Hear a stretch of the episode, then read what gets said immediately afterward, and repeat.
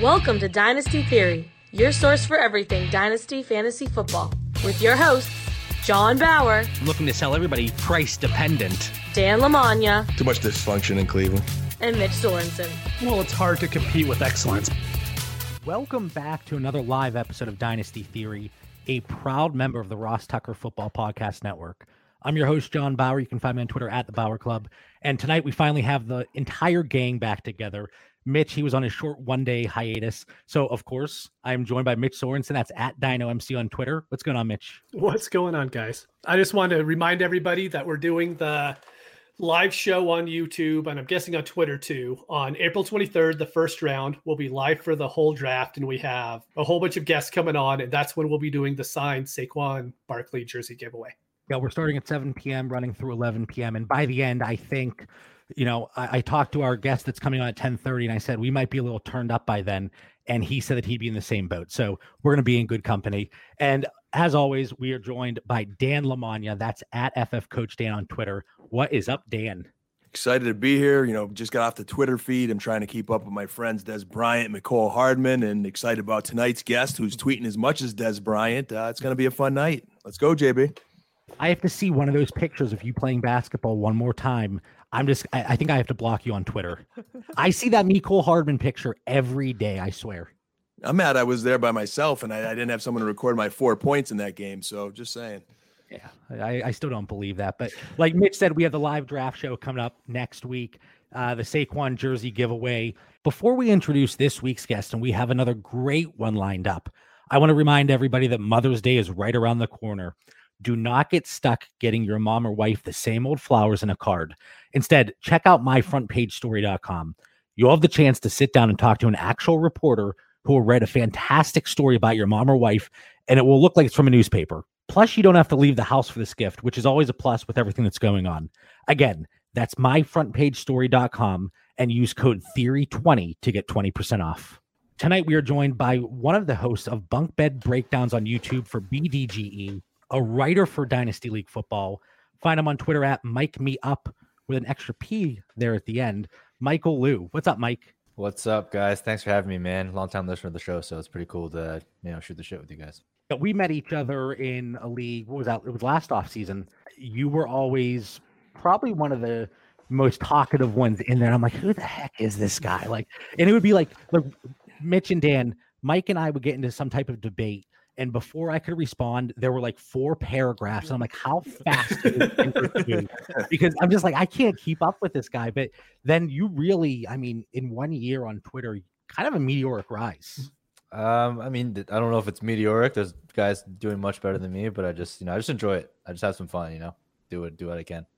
and that's what it's about. And I, you know, I appreciate your levels of activity. And just like Dan said, you're constantly on Twitter.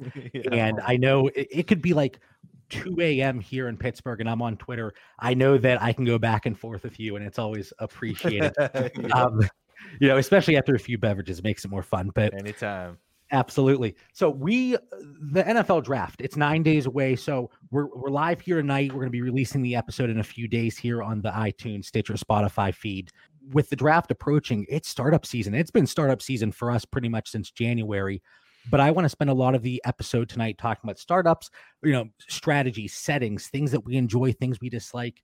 And Mitch, Dan, and myself, we're constantly telling people our opinions. So it's always refreshing to have somebody new jump on the show that our listeners might not have had a chance to to listen to up to this point. So, Mike, start us off here. When you join a startup, what are your preferred settings? Um, so uh, it has to be super flex. So that's like number one because one QB is just too plain vanilla. Um, and then I like to do some sort of tight end premium, you know, whether it's like 1.5 PPR, uh, preferably with the start two tight end, because that's like where actually tight end starts to ma- matter. Like 1.5 single tight end premium don't really doesn't really do much for anyone outside of like Kittle and, and Kelsey and whatnot. And then I really like deep starting rosters. So uh, 10 to 11 or more. Um, and then right now, like I'm basically only joining Devy leagues. So if it's not a Devy league, I'm probably not joining. For the most part, there, you have pretty much reiterated everything we've talked about. Mitch, I don't think there's anything that you would add on top of that. That pretty much sums up what you know. i know you look for when you join a league. Yeah, that's exactly it. If it if I see that there's nine starting you know the starting lineup, I won't even join the league. I just have no interest in it whatsoever. Because I mean, we've had a few league mates where we've done startups and we had nine players in your starting lineup, and then the commissioner, you know, a good friend of ours, he comes back and says, "Guys, you're right. I, we need to expand this." And we've, you know, we didn't bump it up quite to eleven, but still ten, a heck of a lot better mm-hmm. than nine. Um, you know, and and you have here that you you like snake drafts over auctions. I know a lot of people that prefer auctions. It's like they kind of turn their nose up at snake yeah. drafts at this point. And I don't get it. Yeah, I don't get it either, man. It's a little bit elitist for my liking. I mean, I've played both, and I think both have their draws. But if you have a actively like the one we're in, John, like the couple leagues that we're in, where you have a lot of active traders that are like on point and very active throughout the draft, there's like no better feeling than like either sitting there with your like just like all tight, hoping your guy falls, or like making moves to go up. I love that mm-hmm. thrill and like I I like I, I see the allure of auction, but for me, man, just like a good active snake draft does it. Dan, have you taken part in any auction drafts? I have. Yeah, last year was my first fix. I keep checking things off my fantasy football bucket list, trying all these different formats. And uh, you know, I'm with you guys, snake draft all the way with just a little bit of auction in my life here, getting ready for an auction uh, rookie draft coming up. So I think it's good to experience it, but uh, I'm with Mike. There's nothing like a good snake draft. And just like he said, as long as there's a certain level of activity, I know the big thing people prefer auctions because, well, you have a chance at every single player yeah. in snake drafts. I, I saw one of your comments on Twitter, Mike. You responded to something similar to that. And that's kind of what sparked me to ask this to lead off the show. And you said pretty much you have a chance to get every player in a snake draft too. It's like, I mean, it's like auction, right? You can get anyone you want to overpay for in a snake draft. If you want the CMC, go offer that guy three or four first and you'll get it, right? It's the same thing. Like, you know, if you offer your second and third round startup for like a first round pick, is that more or less of your draft capital than like 50% of your budget, right? It's, it's the same thing. Just like you got to overpay if you want a guy. It doesn't doesn't change. It doesn't matter what the format is. You just like you said, you have to overpay to make sure you get the guy that you want. And Dan's kind of he falls in that boat, especially if they're a Dallas Cowboy. you know he is going to pay an arm and a leg. Look, how many teams do you have that you have Dak, Zeke, and Amari Cooper on that team? And there were all of them. Too. All of them. you always get one or two leagues where I can't get all three of the triplets in, in that format, but I'm definitely 80, 90% shares of, of all three of their big studs there. Uh, but you know, I'm like Jerry. You got to pay for what you want. What you want. And uh, you know, Mike Clay agrees with me from our last show, guys. It's it's, it's Dallas time. You know, if if Dallas was not good right now, I promise you, I would not have this many Cowboys. All right, so you heard Dan's top strategy: get all the Cowboys you can. But Mike, we want to hear your strategy. So you're in a startup, and of course, things are a little bit different league to league, and if the settings are slightly different. But in general, what are some, some of the strategies that you really look to take into a startup draft? Yeah, um, I mean, I wrote a bunch of points here, but I'll probably just cover them quicker. Uh, number one, I'm I'm usually looking to trade down because, like I said, in those deeper st- setting rosters with like 10 to 11 players, if you don't have depth, it really really kills you. Like if you have too much invested in like the top studs and you're starting mm-hmm. guys like I don't know Dante Pettis like last year, it, you you really get screwed. So I'm looking primarily to trade out of the first and even the second round most of the time to try and accumulate as many picks in those middle rounds as I can. And you know, I put out a Twitter thread on this recently. It's I think like people don't realize the cascading effect that that one trade can have because what happens is you trade out of the first, you get like call it a three, four, five, right? You now have two picks each in one of those rounds, and now you have more flexibility to trade back even more. And that third round pick turns into like a five and a six, and that fifth round pick turns into like a seven and nine. So by the end of the day, like I mapped this out for the DLF Champions League. I ended up giving up a first and a fifth, and I ended up uh, getting a third, a fifth, a sixth, two sevenths, a ninth, a 20, 21 first, and a 2021 second. So you're looking at like building an entire team based off those types of trades. So that's kind of really what I love to focus on. And I don't want to steal your thunder going into this next point, but you know, for the trading down aspect, I know Mitch and myself, we have been preaching that since we kicked off the show under the Superflex Superflexology umbrella. It's been so long, I forgot how to say the name apparently. but you know, this next point you have, I completely agree with it. And the fact that you said trade down, get those extra draft picks in the fifth, sixth, seventh rounds, and it allows you to do this, but to go zero wide receiver. Yeah. Yeah, I, like when I did my rankings this year, um, I, w- I came out like super surprised because you you name guys like you know McLaurin and you name guys like uh, like DK Ridley, you'd be like, oh, these guys are all wide receiver twos in my book, right? But when you look at the ranks, there's about 30 something wide receivers that I'm totally comfortable starting as my wide receiver one, two. Like, you know, got Robert Woods down there. So it's just like I just can't consciously like every time I'm there and like a Davante Adams falls to second round, I'm just like, I know it's value, but I just can't click the draft button because I know what that does to my team construction. And like, if you think about the scoring differential, if I were to ask you, what's the scoring differential on a points per game basis between Kenny Golladay and uh, Robert Woods? What would you guess? I would say one, one and a half, maybe. Zero. They both scored 15 and a half points per game last year, and they're going three or four rounds apart. So it's like that that type of value. If I'm trying to build to win, it just just doesn't make sense to allocate resources up top to wide receiver. And right, now, oh, go ahead, Dan. How much does the age factor that into you there when you're drafting? When you, you like you listen Golladay and Woods, uh, I think there's a few years apart in yeah. age. Does it does that factor in that equation for you? It, it, well, let me jump in does. here because Mike is the biggest ageist I have ever met. All right, so we get along there definitely it, it matters, but also like I, I, named Robert Woods, but there's also guys like Calvin Ridley and stuff, right, who are also young. And Kenny Golladay, for I mean, everyone knows he's like he's actually on the older side. So um, in that example, it probably wasn't the best example, but it matters. But at the same time, like I think people take age way overboard for wide, especially for like wide receivers who are hitting like 28 because that's like the prime production. 28 to I, I think about 31 is when you're getting the majority of the points from the wide receiver position. So if I'm trying to win, like I'm trying to score points at the end of the day. So I'm trying to get those points for as cheap as possible. And if you kind of apply that strategy every year, there's going to be wide receivers hitting that age cliff that people perceive as bad, but you can always capitalize on value there. Mitch, you just wandered away. I'm assuming there was a temper tantrum there behind you. Yeah, my youngest is going to bed and he's a little upset right now. Well, he wanted to stay up to listen to Dynasty Theory, and I don't blame him. I don't blame him either. No. So, so Mike was talking about wide receivers, and we we look at these wide receivers that, that are a little bit older, and everybody likes to talk about the age cliff, like Mike just brought up. And we've been messaging each other about the startups we're in and some of the wide receivers that are slipping to like wide receiver 19, 20, 21. Mm-hmm. And it's crazy the value you're getting. Yeah, you're getting wide receiver ones at that point now. I mean, everyone loves the young studs, which is great. But if you want to win, you can get Julio Jones in the seventh round and still be okay. yep. Right. Julio Jones. I mean, you talk about some of the young guys. I like Tyler Boyd. You mm-hmm. talk about Michael Gallup, Calvin Ridley, you mentioned, Mike. Um, Dan, um, I think you're okay with this strategy because typically you like to pound running back early. I do. Uh, when I looked at this top startup strategies, I, I knew this was going to be a fun one tonight. And especially with Mike joining us, I think he's definitely aligned with your strategy and Mitch's to you know a large degree. I think that's why we have a lot of fun in leagues together, and sometimes we make trades because on draft day I'm, I'm kind of the opposite of you guys. I mean, I definitely like the zero receiver from you know that running back heavy format. I, I agree with your points there, Mike. I get a little bit more nervous though. I don't want to neglect a position. I look for a little bit more balance than I'd say zero wide receivers.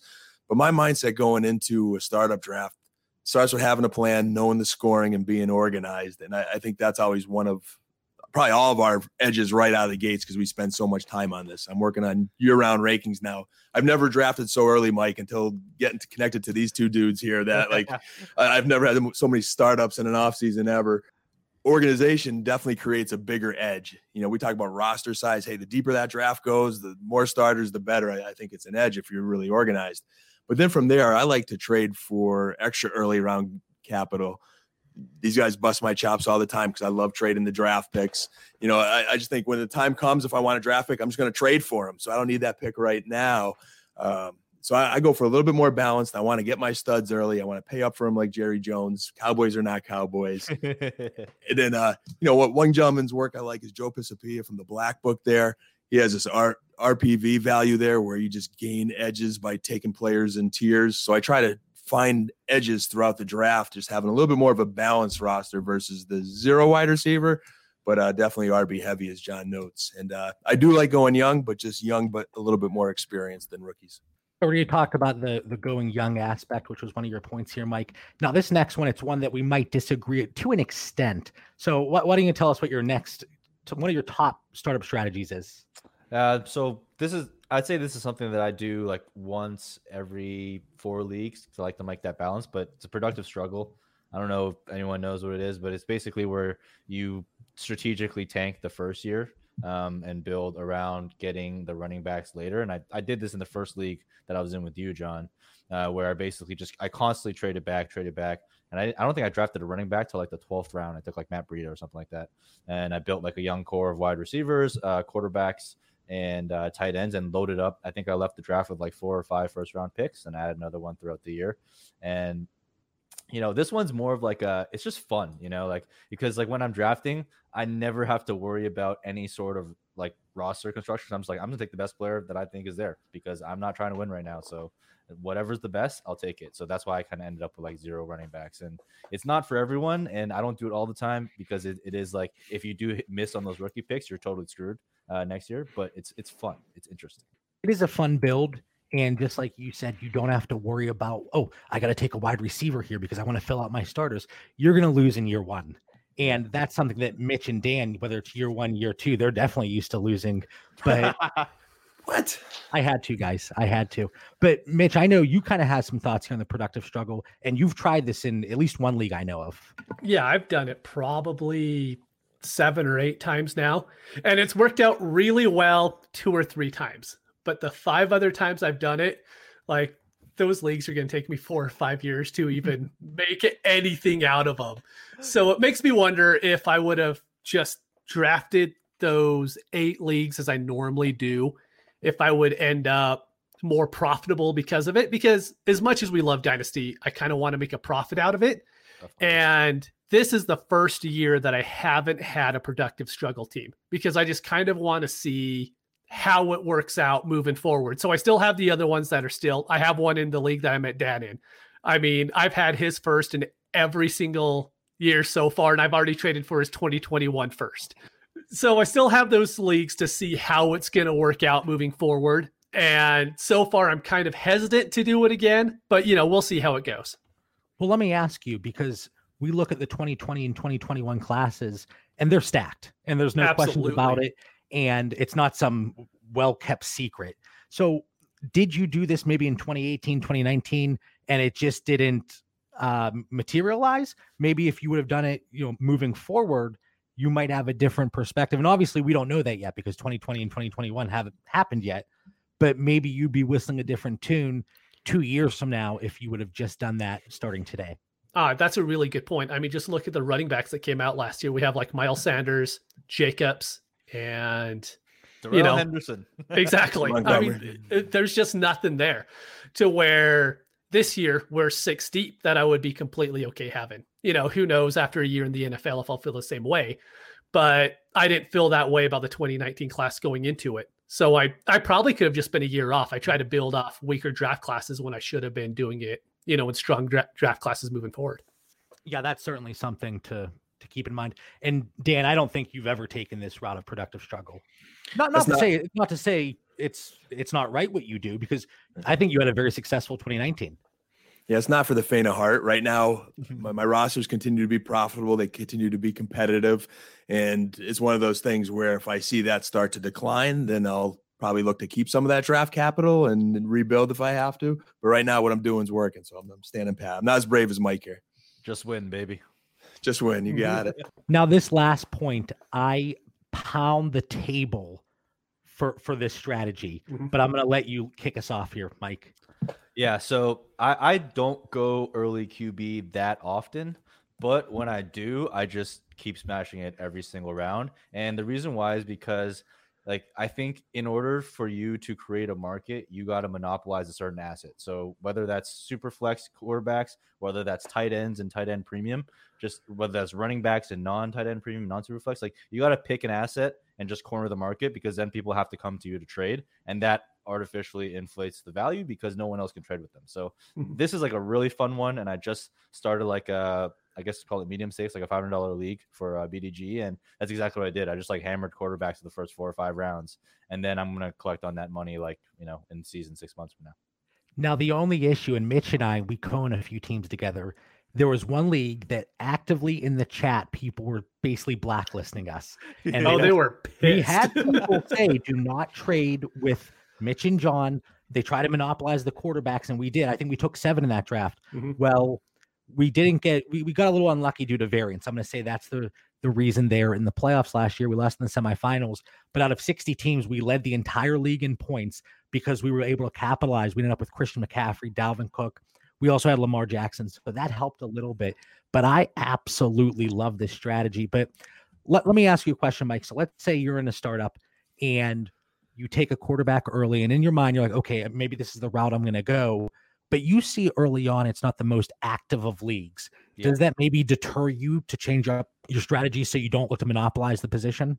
Yeah, that definitely impacts it. And the reason why I did it in this league is I know it's super active. Um, and like I got that like immediately right off the way. Like before we even finished like the first two rounds, there was already like six trades. So I'm like, okay, this is like the path I'm gonna take. And at the same time, I'm still not like reaching, you know, like like I Deshaun Watson fell to me at 2.8 after I traded out of the first. So that was an auto click.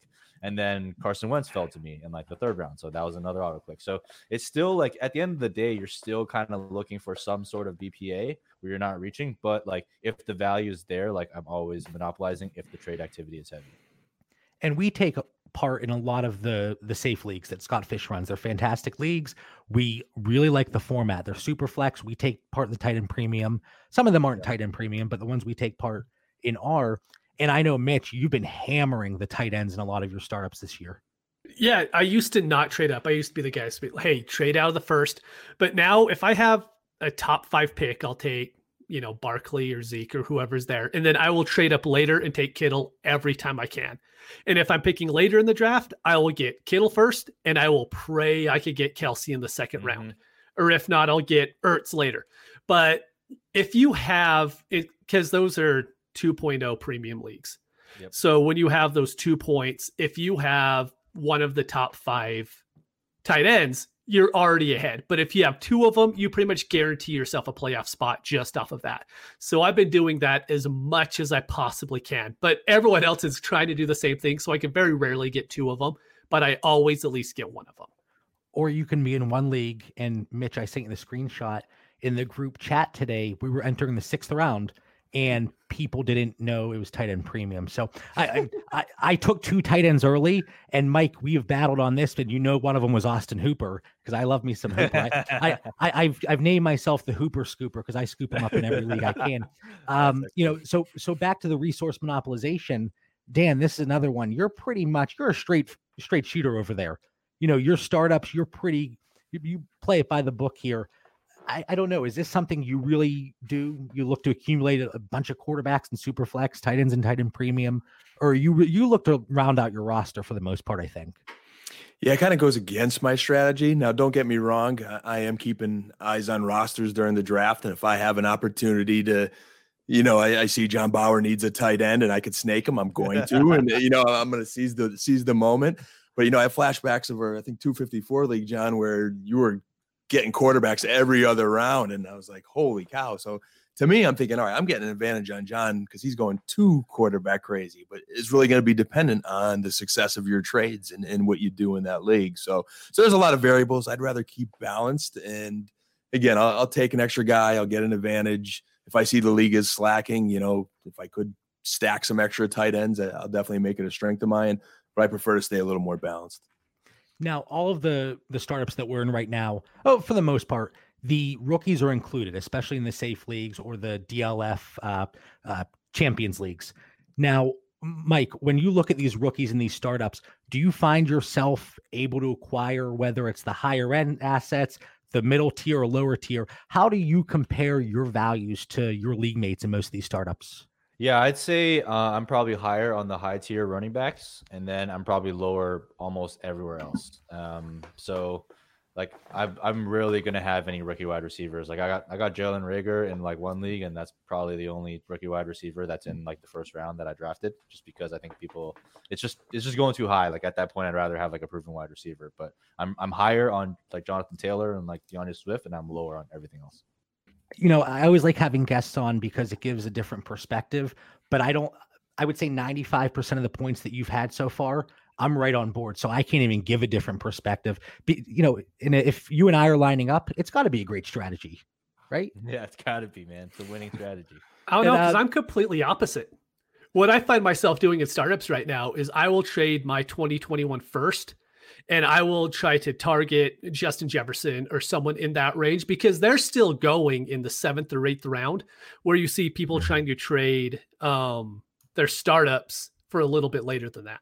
So I'm willing to spend my 21 first, get Jefferson now because I think you know he's going to be a mid to late 2021st in rookie drafts. And so I'm willing to spend my draft capital next year in order to get him this year. And it gives me one more pick during the draft you know, and sometimes just having that one more player that you could start every single week can put you ahead of the other teams that aren't willing to do that.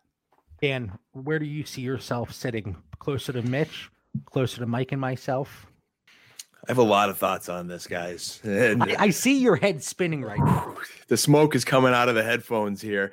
And uh, even going back a little bit to the last question of capitalizing on positions, I'm relying a little bit more on my evaluations. You know, I think back to last year, you talk about stacking tight ends. I was really higher on Mark Andrews than others, and that paid off. So I didn't have to take five tight ends because I had the tight end that I needed to last year. And you're not always right, um, you know, but I'm kind of putting some stock in that. When it comes to this year's rookies, although I'm very high on this class, I'm lower overall in the drafts. I, I, think Mitch talks about this all the time how people get rookie fever and they are just taking them way too high. So I'm not getting the Taylors and the Swifts.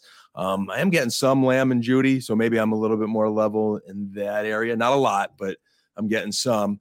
Um, but I have more value on returners than reaching on rookies. You know, but I do like Mitch's take there of trading next year's draft capital for the investment this year. That falls in line with what I'm looking to do. I, I want the production now. I'll trade off my production later. And if there's someone I like down the road, like I said, I'm just going to buy it. I'll find a way to get it.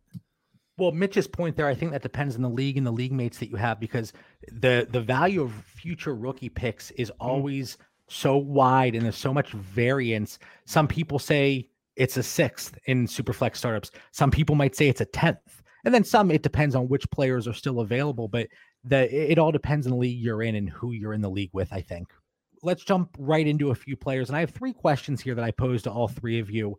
And depending on time, we might not get to one of them, but let's see what we can get through here, guys. So, Mike, let's start with you. One player that the dynasty community might perceive as a sell high that you might see as a buy high. Yeah, I originally put the 1.01, the rookie 1.01 here, but I might as well just put in Jonathan Taylor because that's my rookie 101. Uh, I think like you know people are i see a lot of twitter going back and forth saying like he's getting taken too high in startups he's going in the second round mid second rounds and honestly i'm totally comfortable taking him there. Like whenever he's there i'm i'm happy to do it. In the dlf champions i took him at 3.01 and i thought that was value. Um but yeah i think i think people just like uh, there's a little bit scared because of landing spot and all that stuff but i think like if he gets a anywhere decent remotely good landing spot i think he's gonna be a first round startup pick come august. So right now, again, we take part in a lot of the safe leagues, and Scott Fish put out some ADP from leagues, you know, actual leagues where money's being thrown around, and I think it's almost 50 leagues the sample size. Mm-hmm. So in those leagues, Jonathan Taylor's going running back eight. I actually feel very comfortable taking him there. So Mike, just like you said, most of the time that's mid to late second. The running back going immediately after him is Josh Jacobs. In my mind, you look two years down the road especially with Jacobs' injury concerns, I think Jonathan Taylor has a better chance of being valued significantly higher than Jacobs two years from now. So I actually I like your pick here. And then you had one more guy that I I, oh. I wish I could disagree, but I don't I don't think I can. Uh, DJ Moore, you know, everyone mm-hmm. he's like wide receiver six, whatever it is. Like I, I just don't think he's high enough. I mean, the age adjusted production is pretty incredible. Like you know, he was a wide receiver one last year. If he just like finished the finished the season, he played 14 games, with seven points away from wide receiver one at age 22. Um, you know, I love the new the new coaching regime that's coming in. Um, and and I, I don't I'm not someone that views DJ Moore as like he's gonna hit that like wide receiver one overall, but I view him as like a perennial like mid to low wide receiver one, and I value that pretty high pretty highly. And I'll be the first to admit, Mitch and myself all last year we were on the and you saw this debate constantly on Twitter. Curtis Samuel's the better value there. You know, we can't hit them all. I think that might have been our only miss last year. What, we had well, one or two I, last I missed year. on that one, maybe. Right, but you know, I, I, think that's another good one, guys. Do you have any thoughts on Jonathan Taylor, DJ Moore? When I posed this question, that was kind of what I was looking for. And Mike, Mitch, Dan, and myself, we have a group chat for the show you know, running 24 7 pretty much. and we actually got it got a little heated earlier today behind the scenes. I wish we could we could do like a little segment of some of those messages, not safe for uh, you know, the PG 13 audience at times, but you know, so Mitch, just get into your player here because I actually you're bailed out a little bit because of the way this question is phrased. So I'm gonna let you have this one. All right. So I read I only read half of what you put down anyways. so I saw someone that you sell that people are selling high on. So my first thought was Adam Thielen right off the bat because I am grabbing him in every league that I'm in, every startup on it I'm in. I'm trying to draft him. Right now he's going as wide receiver 28 in those Scott Fish startups, in the sorry, safe league startups. And he's turning 30 before the season. So of course that's the reason why he's dropping down because he's Wait, he's turning now. 30 what? 30, 30, 30 30 you say before the season. Oh, 30 before. Okay. Oh. Sorry, sorry, I, I talk a little fast. My bad. So in 2019, we know he got injured.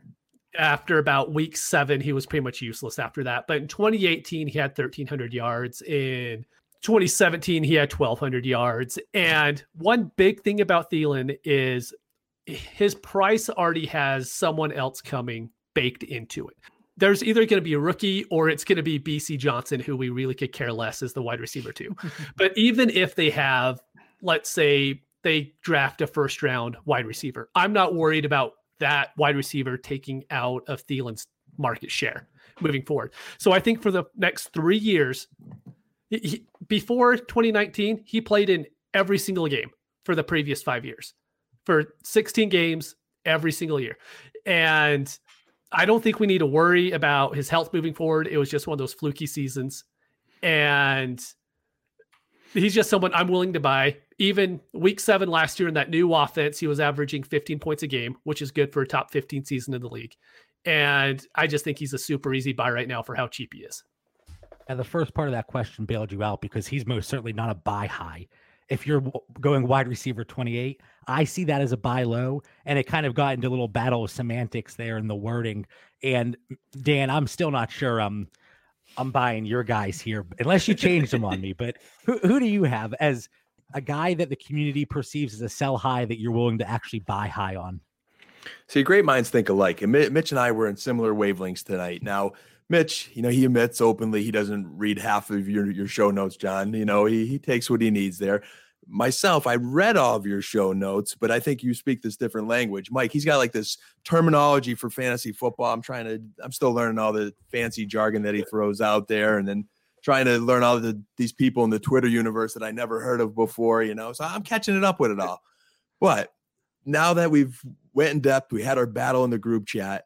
All right. I probably would have went with a DJ Moore. I love Mike's take there. That takes me back to last year, and, and I'll just carry over from last year this year. DJ Moore, George Kittle, at that age, how high they are, I'm still buying them, and I'm willing to pay, and I think they deserve their rankings and even more. So, if we're going in that direction, John, they would be my guys. But for the sake of the show notes and the work put into it, I'm still in the top 100 fantasy players, which which isn't chop liver, in, in that Adam Thielen range there.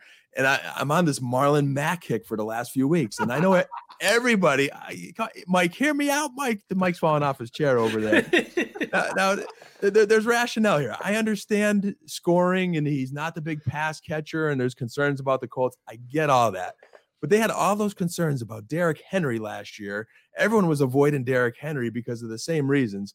Well, Mr. Derrick Henry Jr., Marlon Mack, who's 24 years old with a top O line and a free agent year and a Colts roster built to win now, where everyone's selling him, I'm just gobbling him up in, a, in every league. And I think he's going to have a very productive Derrick Henry Jr. type of year. So that, that, puts me on Marlon Mack. And then I threw James Conner in a show note just because it was only a year ago that people were deciding between him and Dalvin Cook.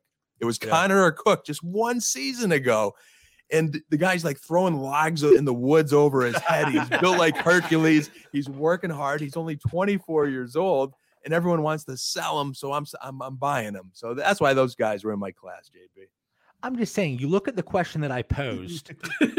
neither th- they were they're not sell highs they're not buy highs yeah they might be a actually they could be a very good answer to the following question you should have just flipped it here but you know I, I like marlon mack plenty. We talked about it when ross was on the show. And it- running back 25 i actually i'm okay investing him at that price. But again just not really following the the script here but that's all right. Dan always keeps me on my toes so i appreciate that. We have adam Thielen, marlon mack and then, Mike, you and I, we see eye to eye here because the way you answer that question, that's what I meant when I posed it. But again, Mi- Mitch, Dan, they don't they don't read my show notes. So it's nice that somebody does. So let's go to the next question. Mitch, we're going to start with you because actually I like this one. I'm on the other end. So I think this actually is a good one. one player the dynasty community perceives as a buy low that you want nothing to do with? So everyone is still buying Kareem Hunt. And I, for the life of me, can't understand why. He turns 25 before the season. So before he even gets an opportunity, he's going to be 26 by the time he's out of the contract next year. He's being drafted before guys like Mark Ingram, David Johnson, Darrell Henderson, Damien Williams, and that's even before the rookies like Zach Moss and everybody else. So he's going to be 26 going into the 2021 season why you are praying he's going to have a Kenyon Drake kind of landing spot because that's the only way he's going to even come close to returning any value. Right now, he, I think the only thing he does is he hampers uh, Chubb's value more so than he actually is improving his own because his value is already going to be capped. He is not going to be the number one that offense. He doesn't have any chance to being the number one that offense. John, I see you ready. I I've been working on not interrupting you because I know I do it, and when I start going and going and going, I can't be stopped. I'm like a freight train. But you you talk about the running backs that are going behind him, and then you say, well, Kareem Hunt's going to be 26. You know when this mm-hmm. contract's up. Mark Ingram's going to be 48 next week. Uh, you know Darrell Henderson, he's awful. Damien Williams, he's 27. I like Damien Williams. So I don't know if this is just you and your love for Damien, and you're upset that Kareem's going ahead of him. I, I think in you're saying he's not going to be a, a true number one. He doesn't need to be at running back 30. Well, but everyone being drafted after him has a higher ceiling already than him, especially in the 2020 season. And we only look at, especially all these running backs, and Hunt should be included. Two year window, man. I mean, that's all we're looking for. In his two year window, he's not the number one guy. There is not a team in the league next year that at 26 is going to be like, hey, I'm going to give Kareem Hunt a whole bunch of money when they could just go draft. As much as we love the rookies this year, the rookies next year just as good as the ones this year. Or I'm still a 24 year old James Conner or a 24 year old Marlon exactly. Mack who will be testing the free agent market, who stay out of trouble. They're not dysfunctional like Kareem Hunt. I'm with I'm with Mitch, JB. No, I but he's again, going too high. It is somebody that the community perceives as a buy low. I'm I'm trying to get him. I'm not actively pursuing him in existing leagues, but in startups at that price, I'm okay with it. Mike, you've been quiet over there. What are your thoughts on Kareem Hunt? Are you uh, on the the buy low side or are you avoiding him?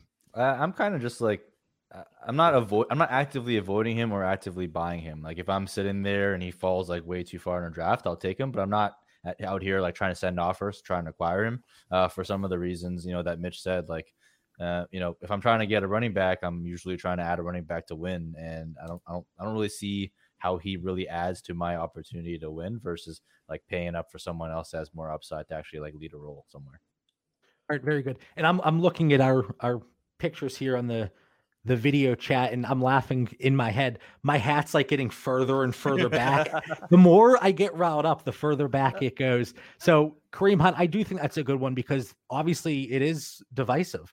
You have people that are looking to buy low, whether it's existing or startup, and there's people that whether you're actively or inactively, just kind of you know nothing to do with him. Dan, let's bounce over to you because I like this one that you have on here as well because while his price is still high, especially in tight end premium leagues, it is lower than it was last year, especially if there were no injury concerns. Yeah, I listed Evan Engram, and he's just a guy I'm completely avoiding. And, you know, years ago, a few years ago, I liked him. He's this young guy He's you know, in that DJ Moore age category there. Uh, but he just can't stay healthy. And I, I, want durable guys on my roster. And at the price point he's going, although I can see people thinking, okay, this is value. They're still high on Evan Engram. You know, this receiving tight end, Giants offense could be on the upswing. Uh, the guys drafted drafted around him: Julio Jones, Aaron Rodgers, CeeDee Lamb and Jeudy, DK Metcalf, Kenyon Drake. Depending on what position you need, I'm taking any of those guys, and I'm to be very happy later on getting Noah Fant, Hunter Henry. You know, the, there's a lot of upside tight ends uh, in the drafts this year. So I'm to pass on Evan Engram and his, you know, 11 games played, eight games played the last couple of seasons and go elsewhere. I love Evan Engram, but there is a concern there that you're paying that tight end five price, especially in tight end premium leagues, and you're going to have to use maybe a third or fourth round draft pick in startups. If I do have an Evan Engram, I've been locking up Kaden Smith in any league I can, just because he's a dirt cheap option. But yeah, Evan Engram, it, it is concerning the injuries. Oh, one more one more point there too. You know, watching him twice a year in the NFC East when he is healthy and playing eh, I'm I'm more I'm becoming more concerned about the Darius Slaytons and the Sterling Shepards, and I'm just starting to get that overrated feeling for Engram. I could be wrong. I know he's a talented athlete, but I'm just not scared of him anymore. And so he's he's continuing to slide, and I am avoiding him. You won't find him on any rosters. Fair enough. Now that might just be because he's a giant, and you're it doesn't hurt, but crazy Cowboys fan. Now, Mike, I like the player that you have here because shameless plug in a FantasyPros article that I recently wrote. I have this running back as I have him as a sell prior to the NFL draft for a few reasons, but you have him as somebody that's seen as a buy low that you don't you want nothing to do with. Yeah, it's Leonard Fournette.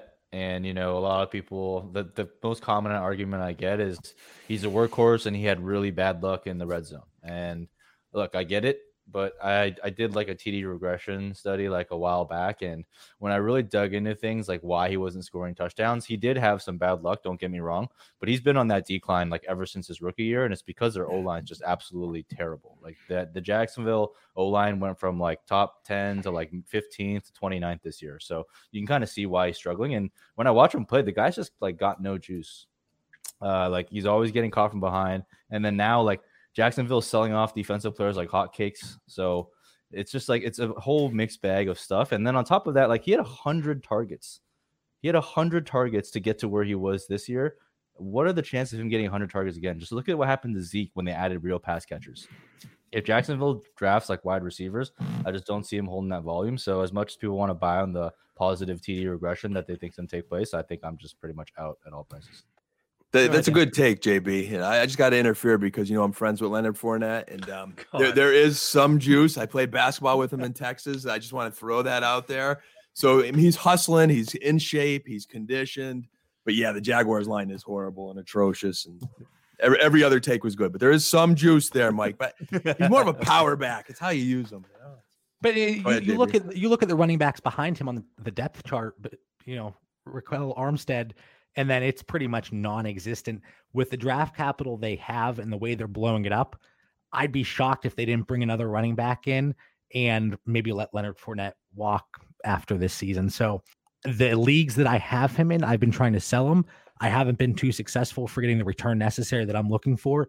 And in any startup this offseason, I haven't taken him once. So, uh, Mike, again, we're completely aligned here on what you're bringing to the table bouncing to the last question here. So we did have enough time. Last question here. One player that you're selling low as you believe their value is going to continue to fall. And Mike, get us started here. So for me, it's Aaron Rodgers. Uh, obviously, we're in a super flex podcast, so we got to talk about quarterbacks a little bit, but I just don't see his value like climbing. It's actually like mind blowing to me that he's still being taken as like a top 10, top 12 dynasty quarterback because like people complain about Jared Goff busting, right? People complain about how he boom bust he is. Aaron Rodgers is way more boom bust than Jared Goff was last year. Like Aaron Rodgers was scoring you outside of the top 20 quarterbacks over half the time. So he's like basically unstartable most of the time. So I think he's a name where I'm just gonna let him keep falling. Like I don't have money rosters. If I did, I'd be dumping him for what I could get right now. He's another guy in startups this offseason. I don't think I've taken him in one. Mm-hmm. You know, you look you can get Matthew Stafford two rounds later in startups. Yeah. And yeah. straight up, I might actually prefer Stafford. I, I definitely prefer Stafford. I completely do. And he's someone you. The problem with Aaron Rodgers is you can't trade him because no one really wants him, and no one wants to pay enough for you to trade him. So you just kind of end up stuck with him. You know, the, the way this question was posed, you do have to sell low on him if you want to unload him, mm-hmm. or have him die in your roster, and it might only take a few years because he's he's getting up there. Now, Mitch, you went a little bit younger, and I'm I'm excited for this one because I know I know this is a guy that Mike liked at least throughout 2019. So, Mitch, who do you have here? I liked him too. He was my wide receiver one last year, but it's N'Keal. In kill. I can't talk right now, but in, it's Harry. N'Keal. But so it's Harry. He's leaving the board right now at wide receiver 42. And my issue with him is he did absolutely nothing last year. He had some injuries, but I look at him just like Arcega Whiteside is someone who I'm worried you'll never be able to get that draft capital back out of. And I would rather try to get out now than in the future. And especially without Tom Brady there. We don't even know who the quarterback's going to be. And with Tom Brady being quarterback, we haven't seen wide receivers be really fantasy relevant there outside of Edelman, Moss, and Wes Welker. I mean, that's really all that they've had.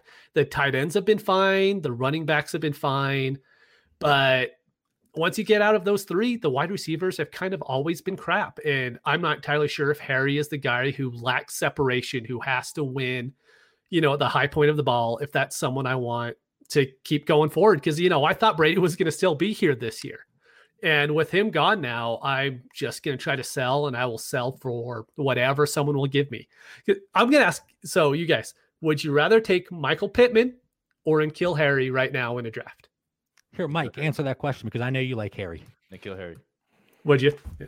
Yeah. Um, uh, look, I, I totally get it. It's a it's a huge risk, and wide receivers that fall on their face in year one typically, you know, typically continue to bust. But also, most wide receivers that do fall on their face don't have the same profile that Harry has. And I'm I'm I'm not a uh, I love to watch football, but I can't say I have much knowledge on the film film uh, film review like you guys do. So for me, I really like to rely on the college profiles, and I like to give them the time to develop. And if we look at N'Keal Harry, um, and I don't really compare him as closely to like prior bus because his analytical profile is so strong. Like he's in that upper echelon of like the elite of the elite, like the Amari Coopers of the world. So for me, it's like can I see him follow like a Demaryius Thomas type path where he's a really good athlete and has to develop over time to get there? And I think that he can, but also I, I think Brady leaving is a good thing. And I'm a Patriots fan. I love Brady. That that man is God to me, but he just doesn't trust rookies, right? And you need someone that's willing to throw you the ball. Like he even said, look, if I don't trust him, you put him out there, I'm just not going to throw it to him. I was just saying in the limited action that I did see from Harry, you saw like some of the traits that I did like in college, like what he could do with the ball in his hands if you if you gave it to him in space and make some plays. So I'm still in on Harry at his current price, but I definitely recognize it's a risky proposition. I'm gonna kind of split the difference here and go somewhere in the middle. And I can see both your points. And I think this situation remains fluid.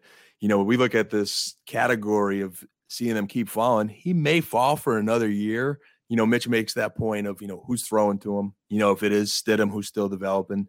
You know, we talked on our show with Ross Tucker where we're concerned about, you know, these rookies make that big jump jump from year one to year two with what's going on in the world today. If he doesn't get that offseason time that he needs, it might be another slow start this year. It may take a little bit longer.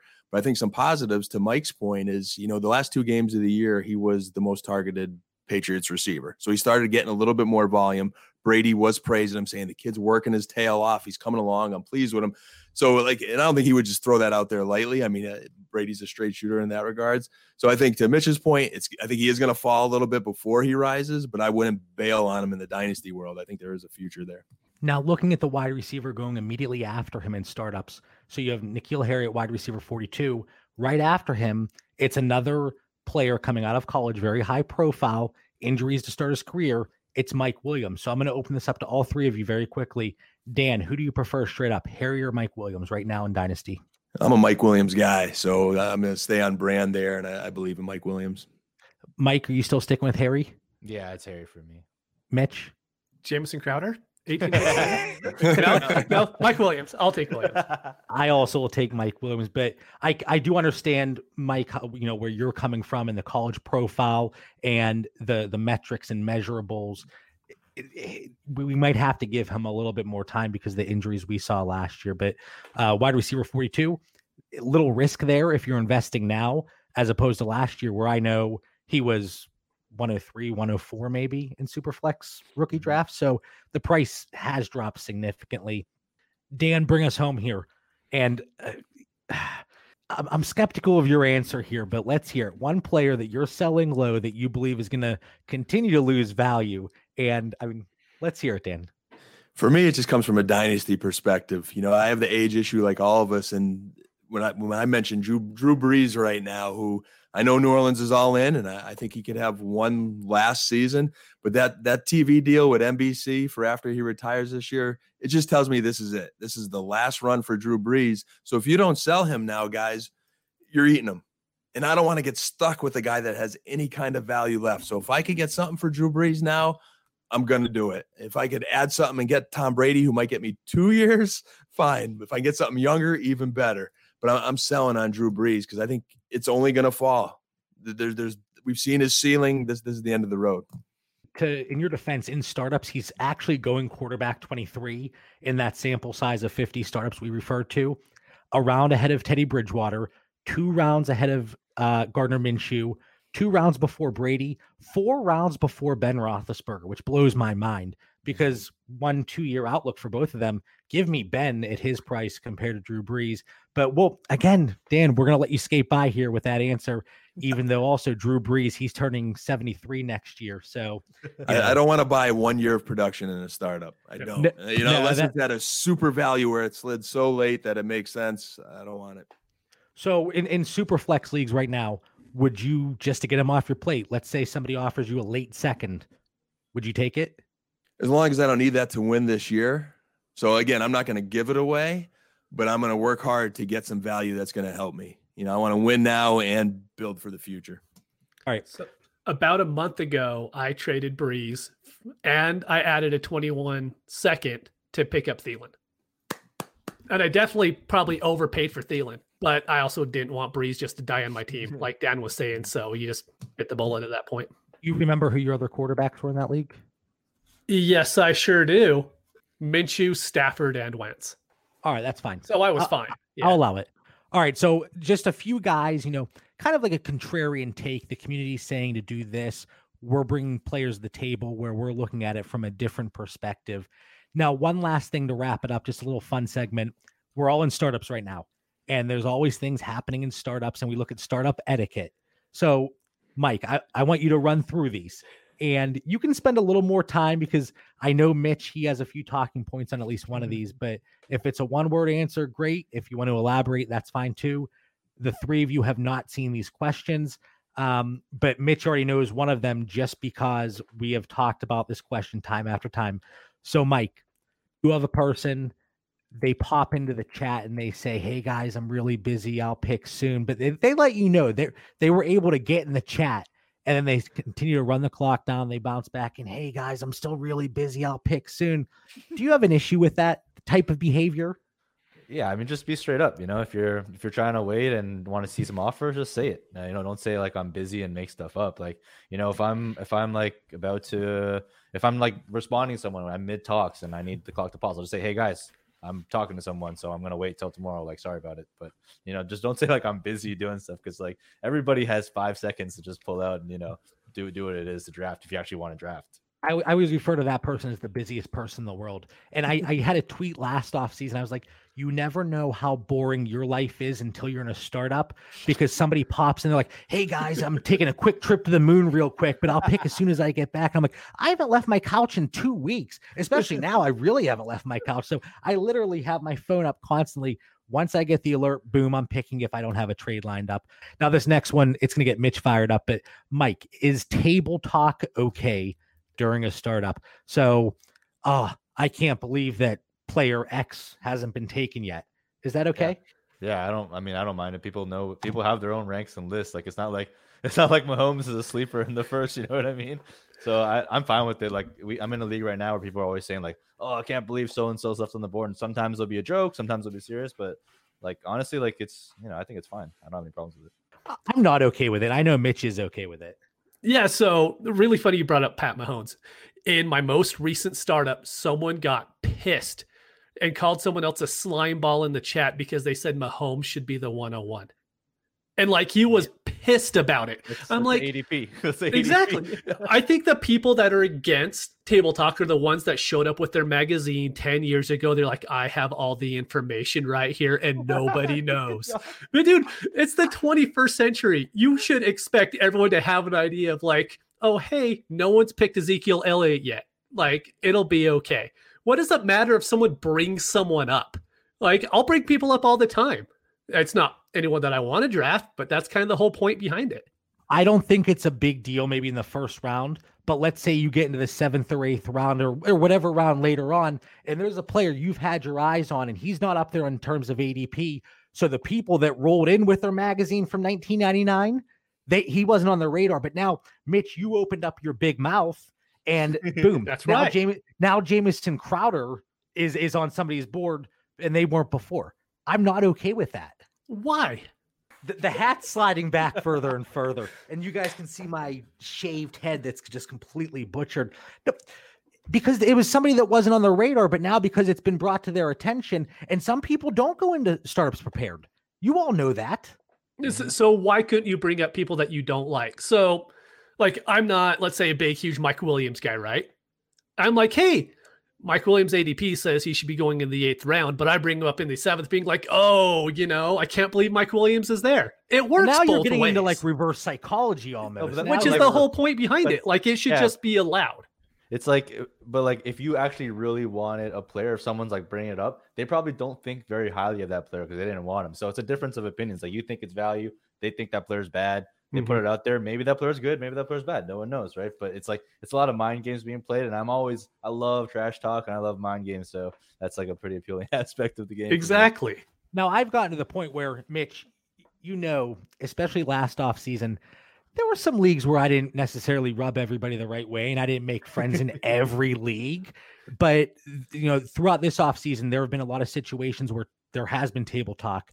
And I've bit my I've bit my tongue and I keep saying, you know, 2019 John was a little more confrontational. 2020 John, he's a little more relaxed until he gets a few white claws in him and then all bets are off. But you know, I, I I'm just against it. Dan, you've been quiet. Yay or nay for table talk? Yeah, I'm indifferent. I, I try to keep up with you guys. Honestly, this phone blows up so much during the day. Like I don't, I, I could barely keep up. So I'll go with the nay, just to you know, th- hopefully my phone will blow up a little bit less. All right. Now these last two, they're not as controversial. Well, actually, no. One of them might be. Now they're not specific to startups. So, Mike, you and I were messaging in the the GroupMe or the you know whatever other platform we're using, whatever chat app, and you say, "Hey, John, are you interested in the 103 for you know Josh Jacobs, whoever?" And I say, "Yeah, yeah, send it through. That's good." You send it through. I go, "Ah, no. You know what, Mike? I'm gonna I'm gonna back out here." Is that okay? No, that those people that's the worst. I can't I can't stand that. And once I find there's that guy in every single league, and once I find that guy, I no longer talk trades with them. I'm like, "Hey, you got an offer? Send it. I'll respond then. If I like it, I'll take it. If I don't, I won't." And I just I just stopped doing it because like I feel like whenever someone does a trade with me and I say, "Yeah, like send it." I'm ready to accept. I'm not going to like try and like squeeze them for an extra penny or whatever because I'm trying to build long-term trade relationships, right? Like I feel like in most of my leagues, I'm one of the most active traders. I generally don't back out of deals. So I think for me, it's like that's like such a short term, short sighted way of thinking, and it, you lose trade partners that way. And I, I just mm-hmm. don't, I don't like it. Now let me ask you this. Let me so another situation. You and I are messaging, and I'm spitballing. I'm just throwing ideas out there. We'll we'll see what we like. We'll see what sticks. And you know, I let you know I'm just spitballing. So nothing's mm-hmm. concrete. And then one of the the trade offers I say, you go, yeah, that might work. And I go, eh, hey, now I changed my mind about that one. Is that a little different for you, or does that fall in line with the same thing? It, it, I mean, maybe it's a little different, but like you're you're still just kind of like, why throw out an offer if you're not willing to send it? That's like my thing, you know. Like if I'm if I say something, I'm willing to act on it, and I think that's like the best way to trade, in my opinion. Two years ago I did that to Mitch and he actually brought that up recently. And I'm like, he, he remembered the exact players. I'm like, how do you remember? Like he probably screenshotted it. It's hanging up on his fridge as inspiration to attempt to beat me in a league. And how John explained it isn't remotely close to how it happened. He was like, "Hey, I have Todd Gurley. Would you trade, you know, trade me this for him?" I'm like, "Yeah, sure." He's like, "No, wait. I want to ask for more." And I was pissed. Oh, I was so pissed. I'm like, "Wait." And then he wanted to trade for something that I didn't value as highly. But I mean, he could have, you know, it was probably apples and oranges, but I was just like, "Really?" I still remember that to this day though. No, somebody, uh, somebody hacked my phone. I think I would have never. Yeah, would right. Never. Uh, Mike, last one for you here. I send you an offer. You don't like it. You put it on blast in the group chat. Is that okay? Sometimes it is, man, but I I, I usually don't say who it is. Like uh, I'll just like, because sometimes it's just like comical. Like I, I've tweeted this one the other day. Someone literally sent me this trade. They said they offered me the 16th round startup for my 12th round startups. He says, "Hey, I noticed you didn't have a 16th round pick, so do you want mine?" That's brilliant. I He need to was try doing- that. He was doing you a favor. That's a good idea. oh my god, yeah. So like when it's like ridiculous, it is, but most of the time I just keep it to myself. It's like I just laugh it off. Yeah, you talk about building relationships with league mates. That is one way. I don't mind it because for the most part, I think I come in pretty fair with my initial trade offer. But there have been situations. I mm-hmm. Dan, you and I, we had a big disagreement. I talk about him all the time. Austin Hooper, and it was a tight end premium league, and you shot me over one probably one of the worst offers I've seen in quite some time. So I jump in the in the league chat, and I, might have had a few white claws that night. I don't know, but you, you and I we were going at it for the most part. Though I I don't like to do it just because I think it does ruin relationships potentially. But if it's like Mitch or Dan, I'll put you on blast whenever I can. Yeah. It's you gotta be with people you know, right? It's gotta be like one of Yeah. those friendly trash talking leagues where like they know you're kind of doing it in jest, and you know, honestly, like most of the time, if you're sending out a trash offer, you probably know you're sending out a trash offer. so it's not like- Exactly. It's Yeah. not like a mind blowing thing. Dan, are you okay with me putting your offers on blast in the chat? I- Sometimes. I, I have It done it to you. I know I've done it to you. Uh, we have fun. We got some good leagues there, man. That have some fun with each other. So without a doubt, it's good in those cases. I think the only time I ever really comment on those is it breaks your heart sometimes when someone makes a trade and you know if they just reached out to you, you would have given them so much more. They're the painful ones. They're the ones where I might put a little comment on there to hopefully educate that person for the future. I think it's important to shop players around, especially if you had Todd Gurley in 2018 and somebody edged out Mitch's offer. I think that's very important. All right, Mike. I look at the clock here over an hour in. This hour absolutely flew by. Let people know where to find you, what you're working on throughout the off season. Yeah, thanks thanks again for having me back on. By the way, just like I love what you guys are doing on the show. Just like I've been listening to you guys forever now, like ever since I started. So super awesome to get to chat with everyone here. Um, I mean, you can just find me on Twitter, Mike me up with two P's, and um, I'm host co-hosting uh, something we call Bunk Bed Breakdowns, which is a dynasty show over at uh, BDGE Fantasy, so Big Dogs Fantasy, and then we just put out our rookie guide, which is like a live interactive um, website document thing. So we'll probably be posting like rankings and updates. Uh, you can get that one of those at bigdogsdraftguide.com. But that's pretty much it. What I'm working on.